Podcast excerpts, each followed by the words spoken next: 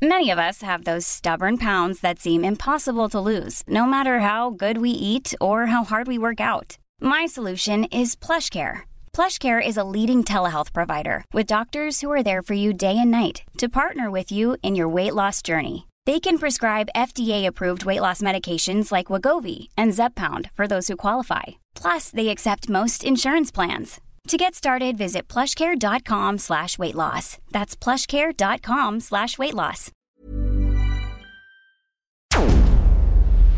Porque el mundo actual no se entendería sin la economía y los negocios. Acompaña a Mario Maldonado, el columnista de negocios más joven y objetivo del periodismo financiero, en su programa Bitácora de Negocios.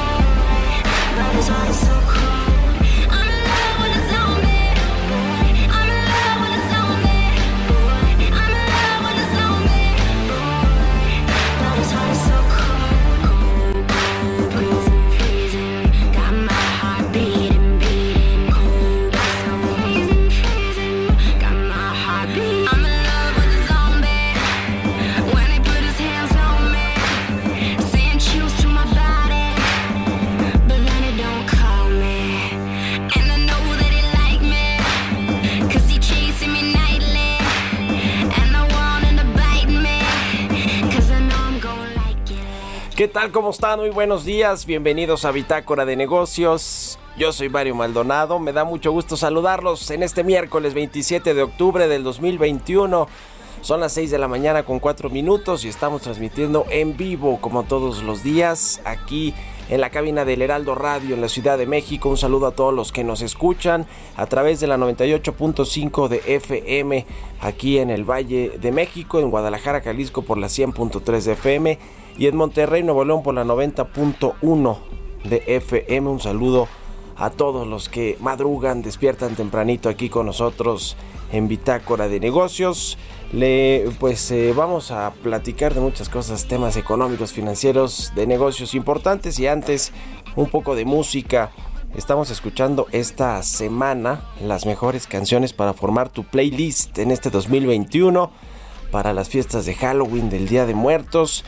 Esta canción se llama Zombie, es de Natalia Kills.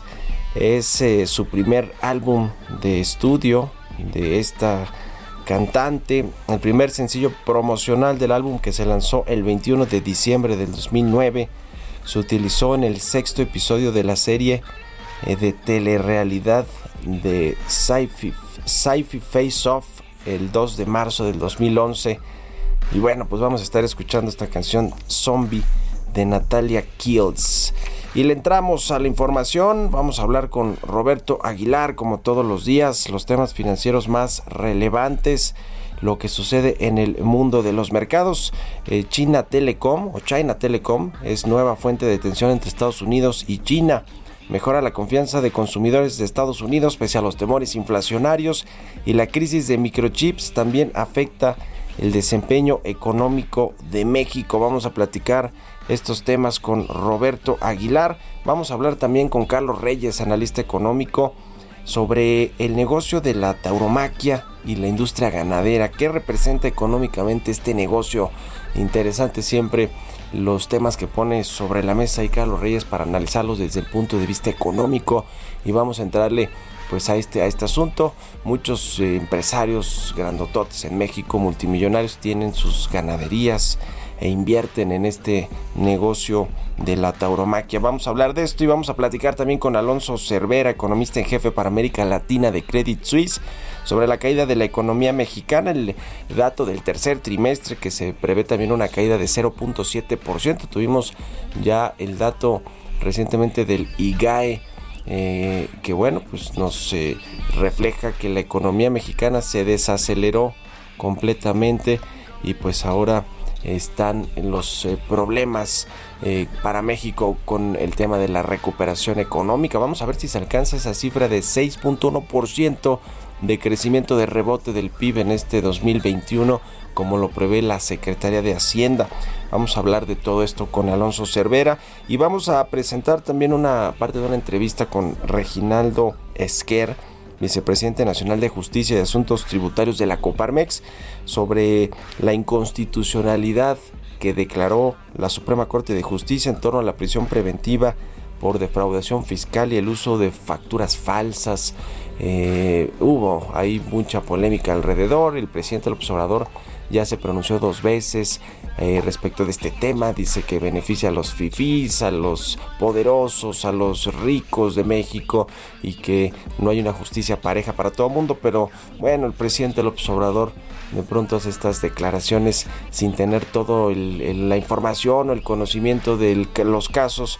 Eh, parece ser que esta eh, resolución de la Corte pues es más bien positiva, como lo decía también ayer el presidente de la Corte, que favorece más bien a los que menos tienen eh, es decir, a los más pobres. En fin, vamos a entrarle a esos temas con Reginaldo Esquer. Y ayer se aprobó finalmente en el Senado la miscelánea fiscal del próximo año.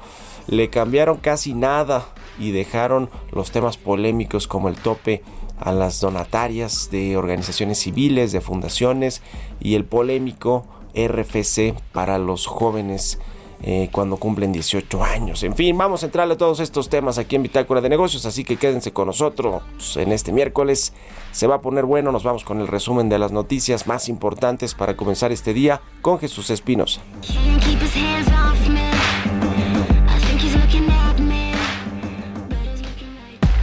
El resumen.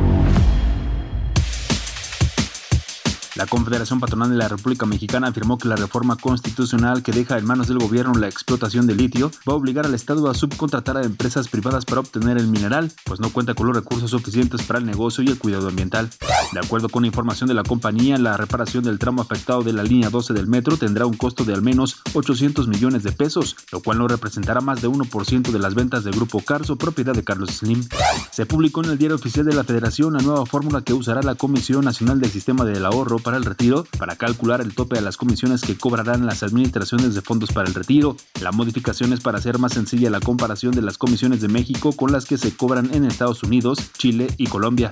El Instituto Federal de Telecomunicaciones entregó a la mesa directiva y a comisiones dictaminadoras del Senado de la República las propuestas de modificación a la Ley Federal de Derechos con relación a los elevados cobros por el uso del espectro radioeléctrico en el país. El regulador pidió ajustar a la baja los derechos de las bandas para la prestación de servicios de quinta generación, conocida como 5G. Grupo Posadas, el mayor operador hotelero de México, informó que inició un proceso voluntario de reestructuración financiera bajo el capítulo 11 de la legislación de Estados Unidos, luego de que su negocio se viera afectado por la pandemia de COVID-19. Datos del Instituto Mexicano del Seguro Social apunta a que en el país aún quedan por recuperar 156.338 empleos del sector turismo. Estos empleos están registrados en los rubros de preparación de alimentos y bebidas y en el de hospedaje. Bitácora de negocios en El Heraldo Radio. El editorial.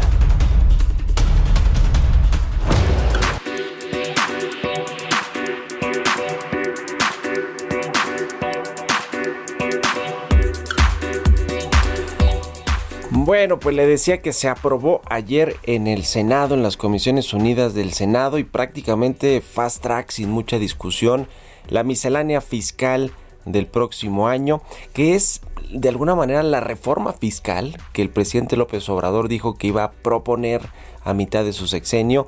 Eh, finalmente Raquel Buenrostro, la jefa del SAT, que fue quien pues elaboró buena parte de esta miscelánea fiscal junto con eh, la Procuraduría Fiscal de la Federación, eh, pues eh, eh, terminaron por hacer nada más una miscelánea, es decir, no una reforma, por supuesto, no iban a hacer una reforma de fondo para ponerle IVA alimentos y, y, bebidas y demás, ¿no? O sea, en fin, eso no iba a suceder, pero sí se preveía que iba a ser una reforma de pues un poquito mayor calado, le hicieron cambios medio estructurales, dicen que no hay nuevos impuestos ni aumento en las tasas de los impuestos que ya pagamos, los que estamos cautivos, que no somos muchos en la economía mexicana, quizá unos 20 millones, 21 millones de, mexicanos, pero eh, pues el asunto es que pasaron los temas polémicos, como el RFC le decía a los jóvenes mayores de 18 años, pasó también este tema de ponerle un tope a las donaciones que hacen las personas morales,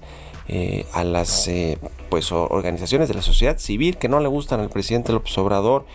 Y bueno pues algunos otros temas que tienen que ver con las leyes del ISR, del IVA, del IEPS, el Código Fiscal de la Federación eh, los legisladores de oposición no les quedó de otra más que lamentarse por esta pues eh, eh, por, esta pues miscelánea fiscal que pasó prácticamente sin que le movieran una coma. Casi casi como el presidente López Obrador quiere que le hagan a la reforma eléctrica pero pues lo cierto es que ya es una realidad prácticamente ya no nada podrá detener este asunto de los jóvenes y el RFC de a partir de los 18 años y la mayor fiscalización que va a tener el SAT al respecto.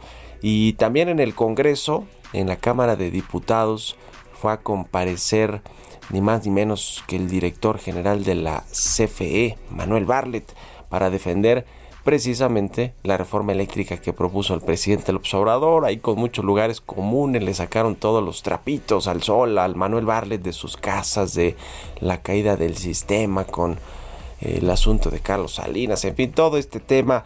Pero bueno, pues eh, el titular de la CFE se defendió como pudo y defendió como pudo también la reforma eléctrica del presidente y en el Senado compareció el secretario de Salud Jorge Alcocer también defendiendo el desastre que ha sido la gestión de la pandemia del COVID-19 y el desabasto de medicamentos que también pues es otra crisis, otra gran crisis para el gobierno y para la sociedad mexicana, que es lo que importa, ¿no? Que la gente tenga los medicamentos disponibles. En fin, día movido ayer en el Congreso, pues no con muy buenos resultados, diría yo, pero ustedes tienen la mejor opinión. Y escríbanmela en Twitter, arroba Mario Mal y a la cuenta arroba Heraldo de México. Economía y mercados. Roberto Aguilar ya está con nosotros aquí en Bitácora de Negocios. ¿Cómo está Robert? Muy buenos días. ¿Qué tal Mario? Me da mucho gusto saludarte a ti y a todos nuestros amigos. Vaya día que estamos iniciando justamente con mucha información. Mira, la primera tiene que ver con un tema del de, coronavirus y China. Eh, la cuestión es que pues habíamos como olvidado un poco la situación que estaba dándose en China, pero ha notificado ya casi 250 casos de transmisión local eh, de COVID desde el inicio del actual brote hace 10 días y muchas de las infecciones se, produjeron en ciudades remotas situadas a lo largo de la porosa frontera internacional del noroeste del país. Pero además, Mario, fíjate que hay una mayor tensión entre Estados Unidos y China señales de más medidas regulatorias de Pekín y un aumento en los rendimientos de los bonos del Tesoro de Estados Unidos a corto plazo frenaban el repunte de las bolsas, contrarrestando el factor positivo de las ganancias corporativas. Y es que ayer, e invocando la seguridad nacional, la Comisión Federal de Comunicaciones de Estados Unidos votó por revocar la autorización para operar en el país a la subsidiaria estadounidense de China Telecom. Y así es que, bueno, pues se ha convertido también en un tema ahora entre estos dos países y también te digo, por allá eh, las bolsas asiáticas caían ante nuevas preocupaciones regulatorias que provocaron la mayor venta de acciones tecnológicas chinas en siete semanas, mientras que los rendimientos del Tesoro a corto plazo se disparaban a su mayor nivel en 19 meses, ya que los inversionistas, Mario, apuestan porque la inflación adelante la subida de las tasas. La última prueba de la presión mundial sobre los precios al consumo vino de Australia, donde un informe de precios mostró que la inflación subyacente alcanzó un máximo de seis años el pasado trimestre. Hoy hay reunión de política monetaria en Canadá. El Banco Central Europeo el jueves y el Banco de Japón también concluye su reunión de dos días precisamente el jueves. Y hablando de inflación, Mario, fíjate que en, Japón, en China eh, específicamente pues las verduras y toda esta, esta situación de, las legumbres está teniendo una alza significativa por el tema de eh, las intensas lluvias y hoy lo que se afirma Mario es que se han duplicado o triplicado el precio y que probablemente vayan a superar las cotizaciones de la propia carne de cerdo. Así es como está eh, la situación también en China por el tema agrícola y la repercusión en sus niveles de inflación. Y bueno, también te comento que hoy el gobierno alemán, eh, Alemania, que es la, el país más importante de Europa recortó su previsión de crecimiento económico para este año hasta 2.6%, desde un 3.5% que lo tenía anteriormente, aunque elevó justamente su estimación para el próximo año de 3.6 a 4.1%. ¿Cuál es el motivo, Mario? Pues los cuellos de botella en la oferta que está retrasando la recuperación de lo que te digo es la mayor economía de Europa. También China eh, redoblará sus esfuerzos para construir una, una Internet civilizada con el objetivo de remodelar el comportamiento en línea y utilizarlo como plataforma para difundir las nuevas teorías del partido y promover los valores socialistas. Esto lo declaró el regulador del ciberespacio de aquel país.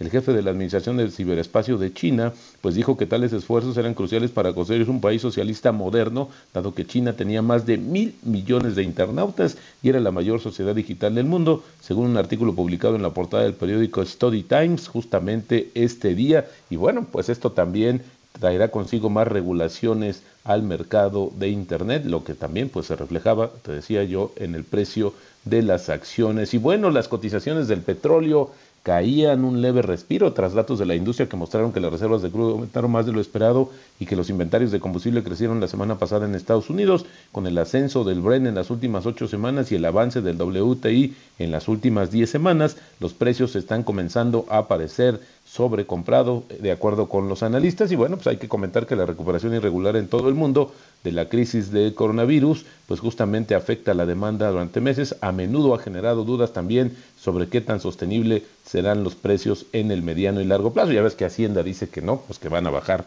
en el siguiente año. Y bueno a última hora de ayer la Comisión Nacional de Desarrollo y Reformas de China dijo que bueno, pues se reunió justamente con los emisores de deuda extranjera, aconsejándoles que utilizaran los fondos para fines aprobados y mantuvieran conjuntamente su propia reputación y el orden general del mercado sin dar más datos. El viernes a conocer el dato de la economía mexicana, ya lo platicaremos Mario con un poquito más de detalle y bueno, pues la verdad también el tipo de cambio cotizando en estos momentos en 20.23, tiene una apreciación mensual de 1.9% y bueno, la frase del día de hoy, cortesía de Warren Buffett, Recuerda que el mercado de valores es maníaco depresivo.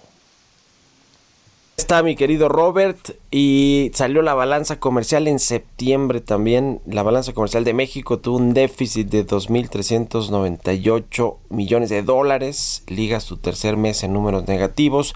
Son los datos oportunos del INEGI. En fin, está desacelerándose de forma muy importante la economía, ¿no, Robert? Sí, fíjate que el viernes, ya comentaba, se va a dar a conocer la primera lectura del comportamiento de la economía en el tercer trimestre y bueno, pues ya lo que hemos visto, Mario, es que, por ejemplo, el dato de la, de la crisis de los microprocesadores, de los chips, va a afectar a la economía mexicana, porque bueno, pues esto también tiene una, repercusión directa en la industria automotriz. Lo que se espera es que sí haya un crecimiento, Mario, pero que sea mucho más bajo, un crecimiento de, de cerca del 6% en el tercer trimestre, que se compara pues muy por, por debajo del 19.6 que tuvimos justamente en la expansión en el segundo trimestre de este año. Sin duda, la economía mexicana desacelerándose fuertemente. Bueno, pues gracias Robert. Nos vemos al ratito en la televisión. Gracias, Roberto Aguilar, síganlo en Twitter, Roberto AH, y eh, al ratito, al punto de las 7 en el canal 10, en las noticias de la mañana. Vamos a otra cosa. Mario Maldonado en Bitácora de Negocios. Y vamos a platicar como todos los miércoles con Carlos Reyes, analista económico. Ya le decía, nos va a platicar de este asunto de la tauromaquia y la industria ganadera en términos económicos. ¿Cómo estás, mi querido Carlos? Muy buenos días. ¿Qué tal, Mario? Muy buenos días. Saludo a ti y a todo el auditorio de Bitácora de Negocios. Efectivamente, Mario, pues la, la tauromaquia que ha despertado desde hace varios años un debate sobre pues el dar continuidad o no a esta fiesta taurina. Y bueno para los aficionados es sin duda buena noticia que este fin de semana pues arranca la llamada temporada grande en la Plaza México con un cartel pues esperado tras la cancelación del año pasado de esta temporada por la pandemia de COVID-19. Es polémico, Mario, porque basta recordar que apenas hace algunos meses el propio presidente Andrés Manuel López Obrador aseguró que la prohibición de la tauromaquia en México debería someterse a una consulta ciudadana, pues una más de estas eh, decisiones políticas más ideológicas o populares. Ahora, en lo que nos toca analizar, Mario, respecto al tema económico que esto representa, Fíjate que de acuerdo con la Secretaría de Agricultura, en 2019, que fue la última temporada, la eh, a nivel nacional esta industria generó un flujo económico de 6.900 millones de pesos. La tauromaquia en México pues es muy antigua. El primer registro del toreo como espectáculo data de 1526 como reverencia a Hernán Cortés. En México existen 651 plazas de toros en el territorio mexicano y más de 170 mil hectáreas de pastoreo. De acuerdo con el Comité Nacional del Sistema Productos Bovinos de Espectáculos, se estima en promedio que el valor anual global de la industria de la en México asciende a más de 5 mil millones de pesos, así como 816 mil 834 millones de pesos en impuestos. Quiere decir que es importante también en términos de recaudación. El precio promedio del toro bravo era en 2019 de 47 mil 90 y el novillo de 27 mil 500, lo que generó un monto aproximadamente de 124 millones 314 mil 680 pesos, esto de ingresos para las ganaderías. En promedio, cada ganadería emplea a siete personas y fíjate, Mario, que este dato es bien interesante porque en las ganaderías, por cada peso invertido, produce 12 con la venta de un ejemplar. La vida del toro dura, del toro dura por lo menos 48 meses. La existencia del toro es cinco veces más larga que la de las reses predestinadas para el consumo del hombre. Hasta antes del confinamiento, las, las ganaderías vendían 650 millones de pesos en toros, esto anualmente. Quiere decir, Mario, que bueno, la tauromaquia es importante en términos de económicos, porque fíjate, en el caso de empleo, genera más de 80 mil empleos directos y 146 mil indirectos, y representó en 2019 más de 800 millones de pesos en materia de impuestos, por ejemplo, eh, esto, eh, como lo decíamos, es un ingreso importante también para las arcas fiscales. Solo en la Ciudad de México, en ese año, en el 2019, fueron 1.200 los empleos directos que beneficiaban pues a ganaderos, toreros, empresarios, trabajadores de plaza y hasta los boleteros. Las primeras eh, ciclos cancelados pues han sido en eh, que, se dieron en este en este periodo de pandemia fueron los de Aguascalientes, Texcoco, Puebla y bueno, pues aquí se han sumado 70 festejos anulados, pero ya, este sábado regresa la temporada grande, Mario. Regresa la temporada grande. Muchas gracias, Carlos. Un abrazo y muy buenos días. Buenos días, Mario. C. Reyes Noticias en Twitter. Nos vamos a la pausa. Regresamos.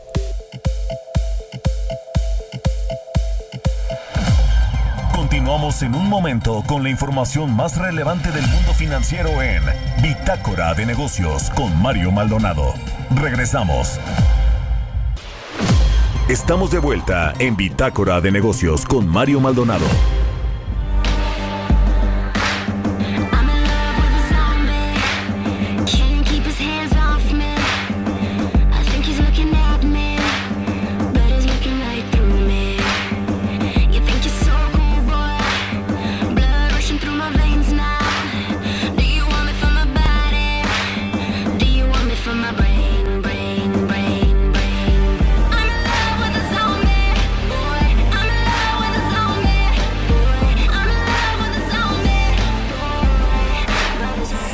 Ya estamos de regreso aquí en Bitácora de Negocios. Son las 6 de la mañana con 30 minutos, tiempo del centro de México. Y regresamos escuchando esta canción de Natalia Kills. Se llama Zombie.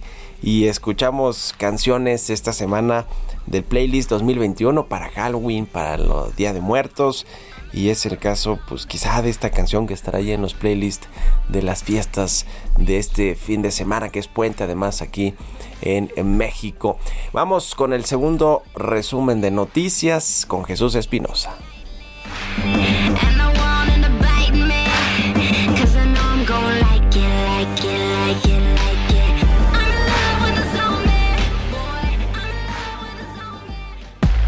El resumen. There's never been a faster or easier way to start your weight loss journey than with PlushCare. PlushCare accepts most insurance plans and gives you online access to board-certified physicians who can prescribe FDA-approved weight loss medications like Wigovi and Zepbound for those who qualify Take charge of your health and speak with a board-certified physician about a weight loss plan that's right for you. Get started today at plushcare.com slash weight loss. That's plushcare.com slash weight loss. plushcare.com slash weight loss. Según datos del Servicio de Administración Tributaria, el número de contribuyentes que forman parte del comercio al por menor se redujo 15% en el primer trimestre del año, comparado con el periodo previo. Las cifras oficiales pasaron de 5.288.000 al finalizar 2020 a 4.491.000 al cierre de marzo. El Centro de Investigación y Desarrollo Económicos estimó que el próximo año es probable que la mezcla mexicana de petróleo se cotice en un promedio de 67.8 dólares por barril, lo que representarán ingresos extraordinarios que el gobierno federal obtendrá por la venta de petróleo. La Cámara Nacional de Comercio, Servicios y Turismo de la Ciudad de México considera que la festividad del Día de Muertos en 2021 será distinta al del año pasado, ya que con el semáforo epidemiológico en verde se esperan festivales, desfiles y exposiciones, además de la apertura de cementerios, por lo que se espera una derrama económica mayor al 2020, pero menos que en el 2019. De cara a la conferencia de las Naciones Unidas sobre el cambio climático de 2021, Carlos Han González, presidente del Consejo de Administración del Grupo Financiero Banorte, hizo un llamado al sector financiero a emprender acciones más contundentes contra el cambio climático. La empresa de Jeff Bezos, Blue Origin, dio a conocer que pretende lanzar una estación espacial que podrá hospedar en un hotel privado hasta 10 personas en la segunda mitad de la década, a medida que acelera la carrera comercial por el espacio. Entrevista.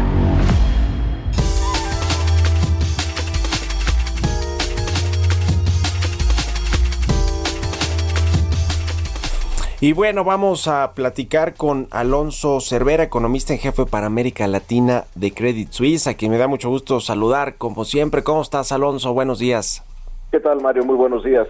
Muchas gracias por estar aquí en el programa.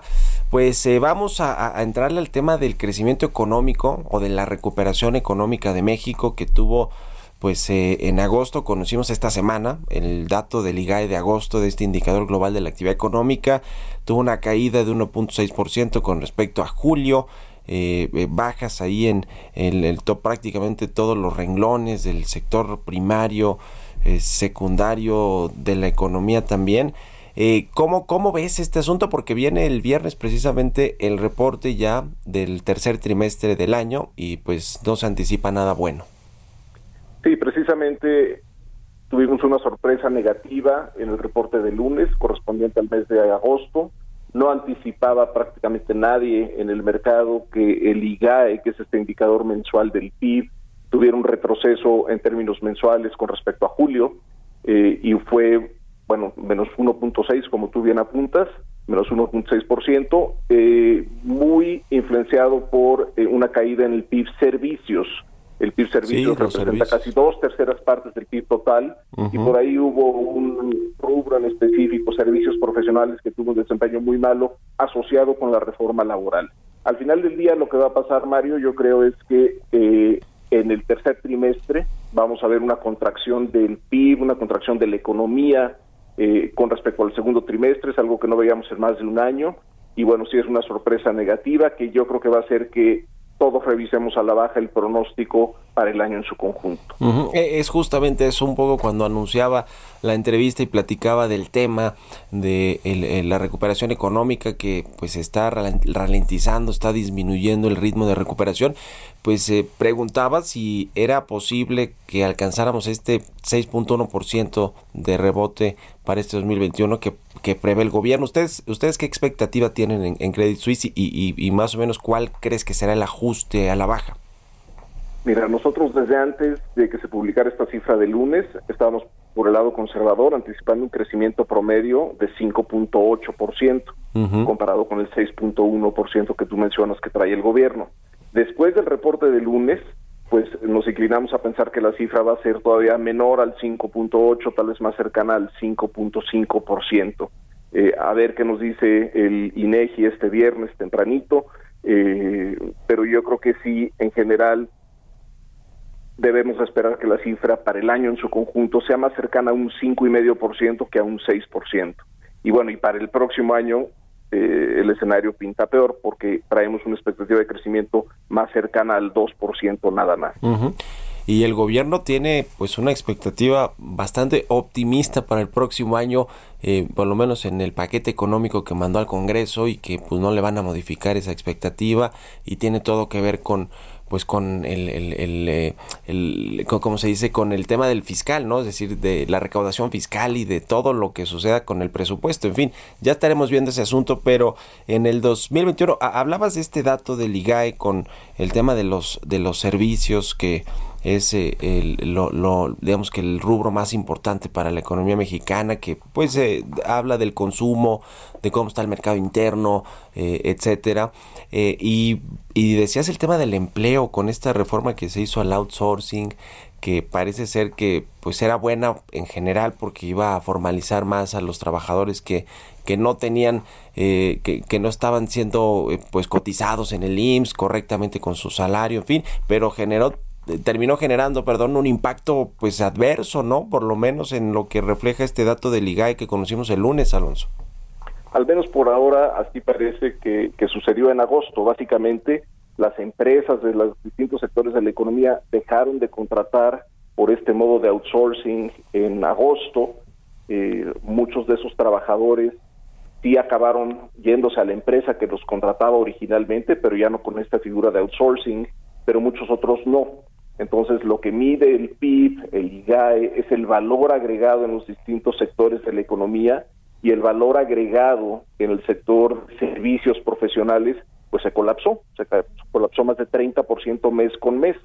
Eh, y los sectores de la economía, digamos, manufacturas, construcción, eh, servicios financieros, eh, parece que no pudieron absorber en, en su totalidad a los trabajadores que tenían por el modo de outsourcing, al menos en agosto puede ser que los vayan absorbiendo poco a poco en septiembre, en octubre, así, y que las cifras del sector servicios mejoren, pero al menos el golpe fue importante para el valor agregado de este sector, servicios eh, profesionales, servicios de apoyo a las empresas, pues de repente se eliminaron muchos puestos de trabajo que otra vez no se pudieron eh, recuperar en otras áreas de la economía.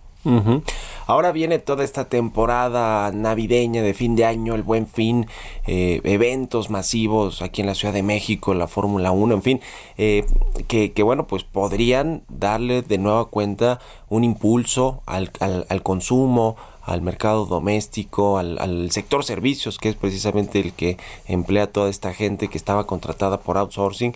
Eh, ¿cómo, ¿cómo, ves el, el, cierre del año? ¿Qué, ¿Qué, otros focos rojos ves? Porque hoy también eh, conocimos este dato de, de la balanza comercial y tampoco pues tuvo un buen un buen reporte no es decir las cosas parece que incluso también nuestro, en nuestro sector externo que es también motor importante de la economía están desacelerándose Mira, afortunadamente el, reporte de hoy eh, de balanza comercial para el mes de septiembre ya mostró una recuperación mensual en las exportaciones eh, no petroleras y en las importaciones no petroleras. Agosto fue un mes terrible, no nada más por lo del outsourcing, sino también para comercio exterior, las cifras de exportaciones e importaciones fueron muy malas en agosto. Ya en agosto, eh, ya en septiembre mejoraron en el margen. Entonces parece que agosto fue un muy mal mes y septiembre no lo va a ser tanto.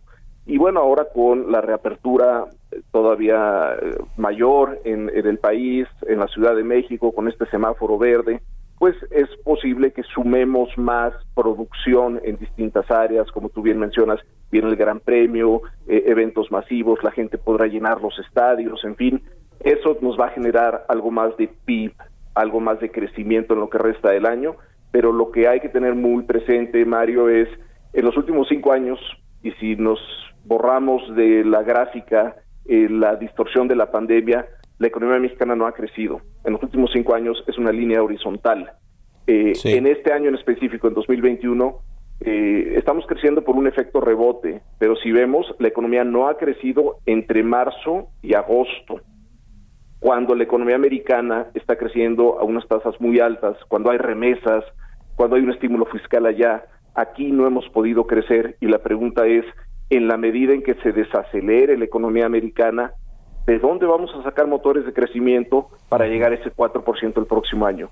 Entonces es un tema eh, muy complejo, creo que tiene que ver con una falta de confianza de los inversionistas, de los empresarios, eh, tiene que ver con una ausencia de un estímulo fiscal y monetario importantes durante la pandemia, las empresas que cerraron, los mexicanos que perdieron su trabajo, todas son heridas y cicatrices con las que vamos a vivir y creo que nos van a llevar de nuevo al crecimiento promedio de esta economía que es alrededor del 2% en el mediano plazo.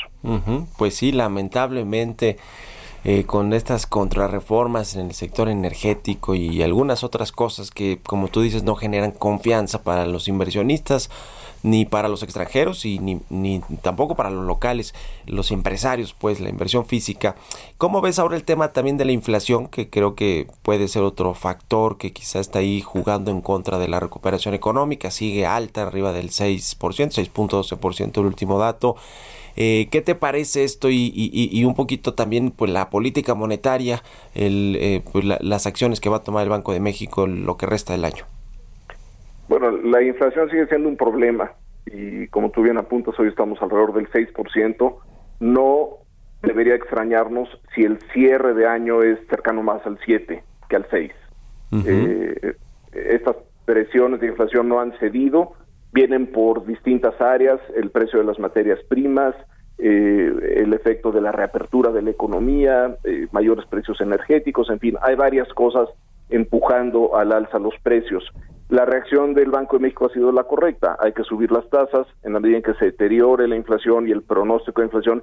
Tiene el Banco de México que ajustar la tasa. Quedan dos reuniones de política monetaria este año, el 11 de noviembre y el 16 de diciembre, y estamos anticipando alzas de 25 puntos base en cada reunión en la tasa de referencia.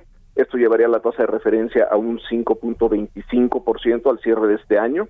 Eh, y bueno, serían alzas consecutivas de 25 puntos base desde la reunión del 24 de julio, eh, junio, perdón, que fue una sorpresa para todos en el mercado. No veo que se acelere el ritmo de ajuste en la tasa de referencia. La economía está débil, el peso sigue fuerte eh, y no creo que sea necesario eh, acelerar a 50 puntos base por reunión. Yo creo que lo van a limitar a 25, que es lo que han venido haciendo desde junio pues ya veremos muchos eh, datos importantes y decisiones relevantes que marcarán allí el rumbo de la recuperación económica de México y los estaremos platicando por supuesto pendientes del dato del viernes y te agradezco mucho Alonso como siempre que nos hayas tomado la llamada. Gracias a ti, estimado Mario, que tengas un buen resto de la semana. Un, un, abrazo, que estés muy bien. Alonso Cervera, economista en jefe para América Latina de Credit Suisse. Son las 6 con 44, un puntito. Vamos con las historias empresariales. Historias empresariales. Los videojuegos en México, en el mundo, que pues en China, por ejemplo, están eh, en el gobierno chino, están restringiendo el uso de videojuegos. Eh, en México hay pues también eh, embates, vamos a decirlo así, del presidente López Obrador contra las consolas y contra los videojuegos, sobre todo en línea. Pero en medio de todo esto, Warner prepara un nuevo videojuego en uno de estos sectores que creció mucho durante la pandemia, que fue este negocio de los videojuegos. Esta compañía estadounidense Warner Brothers está preparando un lanzamiento, se llama Multiversus y nos da los detalles Giovanna Torres.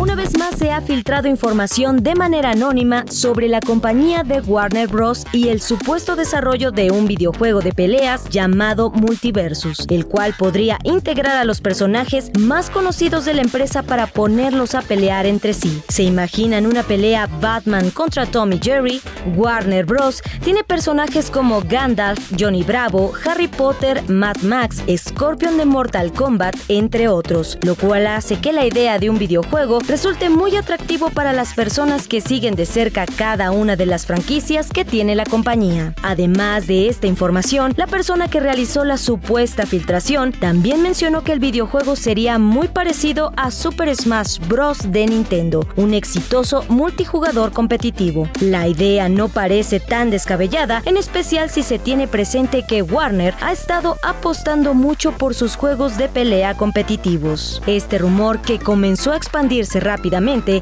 llegando a los oídos de Jeff Rook, un reconocido reportero que se especializa en analizar filtraciones, quien compartió una publicación en la que afirma la veracidad de esta información, haciendo mención a que todo es real, pero que no está desarrollado por NetherRealm, como había sido mencionado previamente. Se dice que la historia de este videojuego salió gracias al meme de Shaggy Ultra Instinto y todas las peticiones de incluirlo en Mortal Kombat 11, así que este personaje puede llegar a ser una realidad. Otros videojuegos de temática similar son Nickelodeon All Star Brawl, donde aparecen personajes emblemáticos de Nick peleando entre sí. Por ahora, Warner Bros. no ha emitido un comunicado oficial al respecto, en el que se afirme o descarte la existencia de este multijugador. Con información de Mónica Hernández para Bitácora de Negocios, Giovanna Torres.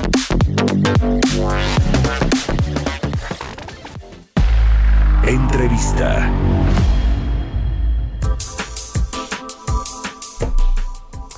Y bueno, ayer eh, platicamos con eh, Reginaldo Esquer, él es vicepresidente nacional de Justicia y Asuntos Tributarios de la Coparmex, sobre este tema de la inconstitucionalidad de la prisión preventiva oficiosa por defraudación fiscal y facturación falsa que ordenó ayer la Suprema Corte de Justicia, ocho votos a favor de esta declaración de inconstitucionalidad. ¿Y qué significa esto? Pues eh, es algo positivo, por lo menos, para las empresas, para la inversión privada y para los mexicanos en general, porque no va a haber, eh, no va a haber esta suerte de terrorismo eh, fiscal y judicial, aunque pues en el gobierno tienen, tienen otros datos. Vamos a platicar de hecho al ratito con el procurador fiscal en la televisión y le, y le contamos un poco cuál es el argumento del gobierno que propuso estos cambios a los códigos fiscales y penales. En fin, vamos a escuchar parte de esta entrevista que hicimos con Reginaldo Esquer de la Coparmex. Mario Maldonado en Bitácora de Negocios. Muy buenos días, Mario. Encantado de estar en tu programa. ¿Qué les pareció la resolución de la Corte de declarar inconstitucional la prisión preventiva contra los factureros o contra quien defraude al gobierno o al Estado mexicano?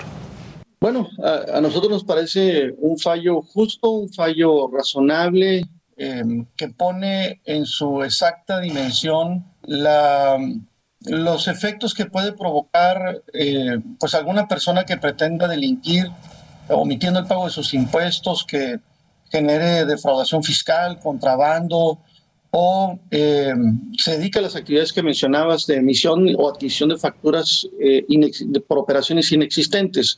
No debemos de, de, de omitir señalar que no se trate de que se haya eliminado el delito, el, del, el delito sigue existiendo. Lo que sí. ya no tiene, de acuerdo con esta connotación de la Corte, esta característica de que fuera una amenaza a la seguridad nacional que sí. provocaba esa prisión preventiva oficiosa. Entonces, eh, le da el equilibrio que le corresponde al daño social que genera una eh, conducta delictiva de, una, de de cualquier contribuyente que haga las cosas de manera equivocada. Ahora, lo que tengo entendido, Reginaldo, es que este proyecto de eh, inconstitucionalidad de la prisión preventiva para defraudadores fiscales lo va a, a, retomar otro integrante de la Corte de Justicia, otro ministro, para, pues, para eh, ver si se reforman o qué eh, eh, tratamientos se le van a dar a las leyes del Código Fiscal Penal que se cambiaron en el 2019. ¿Qué falta jurídicamente para que esto se convierta en realidad?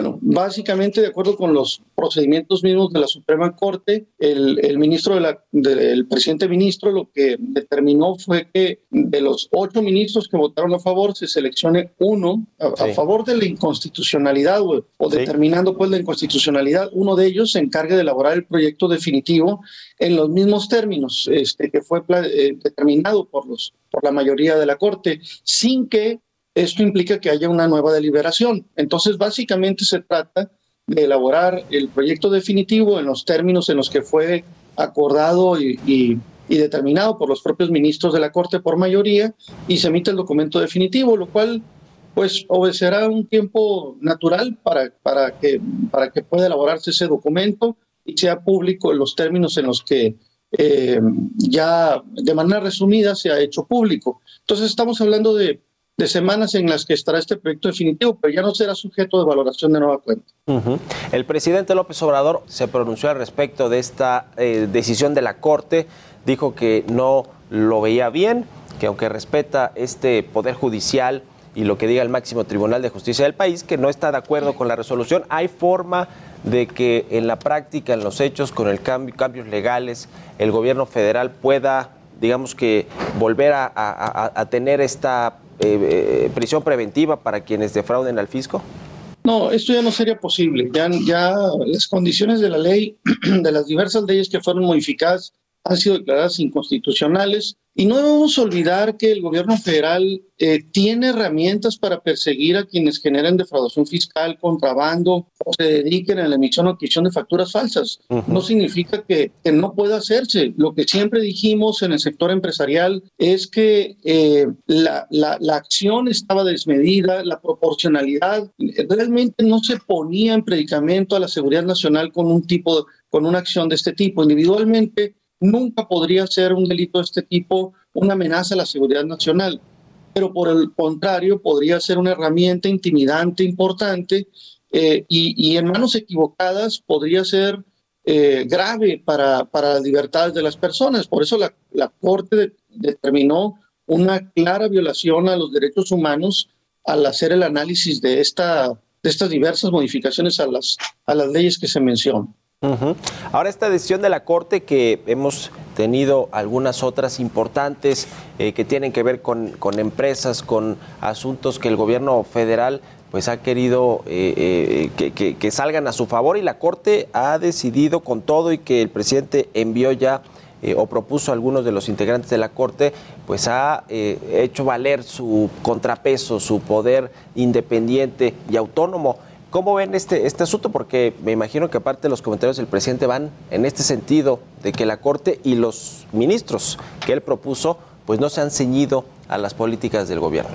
Es muy importante la, división de poderes, tal y como está establecido en nuestra Constitución, nos da la tranquilidad a los ciudadanos de que no estamos bajo el poderío o bajo la visión de uno solo de sus poderes. Eh, precisamente las características de ejecución de la ley le corresponden al Poder Ejecutivo, pero la determinación de justicia pues, le corresponde al Poder Judicial y la emisión de leyes al Poder Legislativo.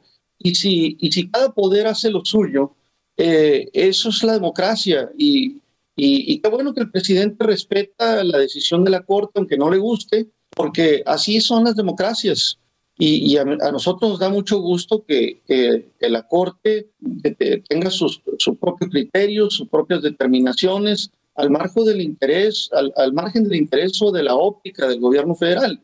Entonces creo que con esto definitivamente que ganan las instituciones, gana México y, a todos nos deja tranquilo de que cuando existen cosas inadecuadas, eh, los mismos poderes generan los equilibrios eh, necesarios para dejar las cosas en, el espacio que le corresponden. Entonces, eh, creo que es como debe de ser y, creo que hace bien el presidente en general este respeto, aunque no lo comparte. Pues ahí está el asunto. Muchas gracias, eh, Reginaldo Esquer, vicepresidente nacional de Justicia y eh, Asuntos eh, Tributarios de la Coparmex, por haber tomado esta entrevista y muy buenos días. A la orden, Mario. Encantado. Bueno, con esto nos despedimos, llegamos al final de Bitácora de Negocios. Muchas gracias por habernos acompañado este miércoles. Se quedan aquí en el Heraldo Radio con Sergio Lopita. Nos vamos a la televisión, al canal 10, a las noticias de la mañana y nos escuchamos aquí mañana en punto de las 6. Muy buenos días.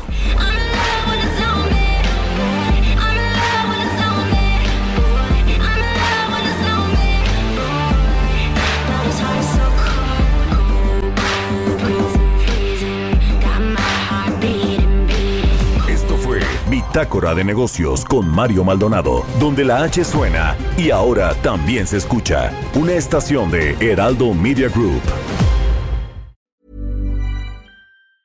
Mom deserves the best, and there's no better place to shop for Mother's Day than Whole Foods Market. They're your destination for unbeatable savings, from premium gifts to show-stopping flowers and irresistible desserts. Start by saving 33% with Prime on all body care and candles. Then get a 15-stem bunch of tulips for just $9.99 each with Prime. Round out Mom's menu with festive rosé, irresistible berry chantilly cake, and more special treats. Come celebrate Mother's Day at Whole Foods Market.